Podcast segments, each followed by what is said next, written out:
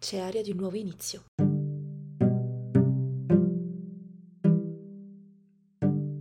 Ciao a tutti, sono Chiara e questa è la mia storia, o meglio, la strada che sto ancora percorrendo per diventare un'attrice affermata.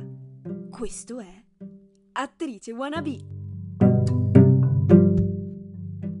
Ero tornata a Roma dopo aver passato tutta l'estate a girare un cortometraggio in Molise e avevo preso una decisione. Avevo deciso di lasciare l'università per intraprendere gli studi per diventare un'attrice professionista. Voi che ascoltate ovviamente ve lo aspettavate, dato come si chiama il programma e le puntate precedenti. Ma per molte persone che facevano parte della mia vita all'epoca fu una sorpresa. Il primo passo era guardarmi intorno e vedere quale fosse l'offerta formativa a Roma. Sì, lo so. Avreste detto parlarne con i propri genitori. Sì, è vero, ma volevo fargli vedere che avevo un piano e che non stavo andando totalmente allo sbaraglio, ecco.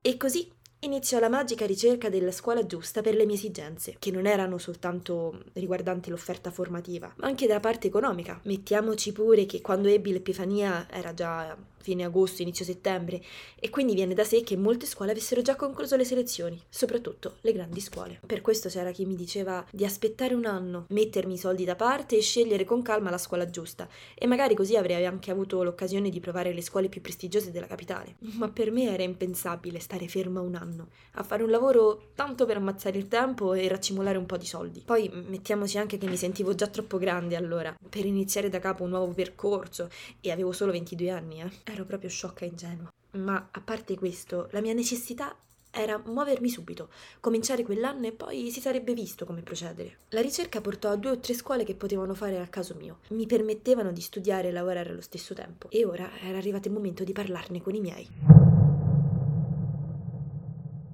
A dirla tutta, mia madre già sapeva qualcosa, anzi era stata proprio la prima persona a lanciare l'idea. Quando ho cominciato il primo corso di teatro amatoriale e mi ha sentito ripetere il famoso monologo di cui abbiamo parlato nelle prime puntate della prima stagione, quello di, di American Beauty per capirci, il finale, mi ricordo che stavo sul letto in camera sua e lei mi ha guardato e mi ha detto: ma perché non consideri l'idea di fare l'attrice?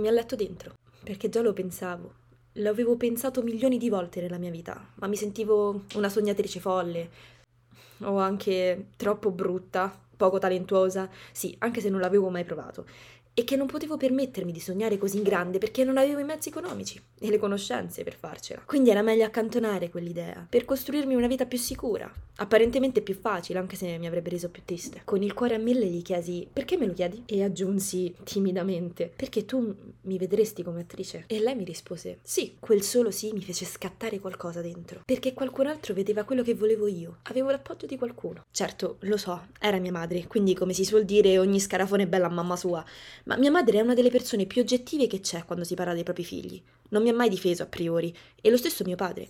Quindi è per questo che il loro appoggio vale il doppio per me. Quindi decisi di parlare prima con mia madre, perché la sua reazione già un po' me l'aspettavo. La presi un giorno in disparte e le confessai cosa volevo fare. Lei già aveva capito tutto, sapeva quanto stessi male, e non disse quasi nulla, se no che mi appoggiava e che credeva in me. E ora toccava dirla a mio padre.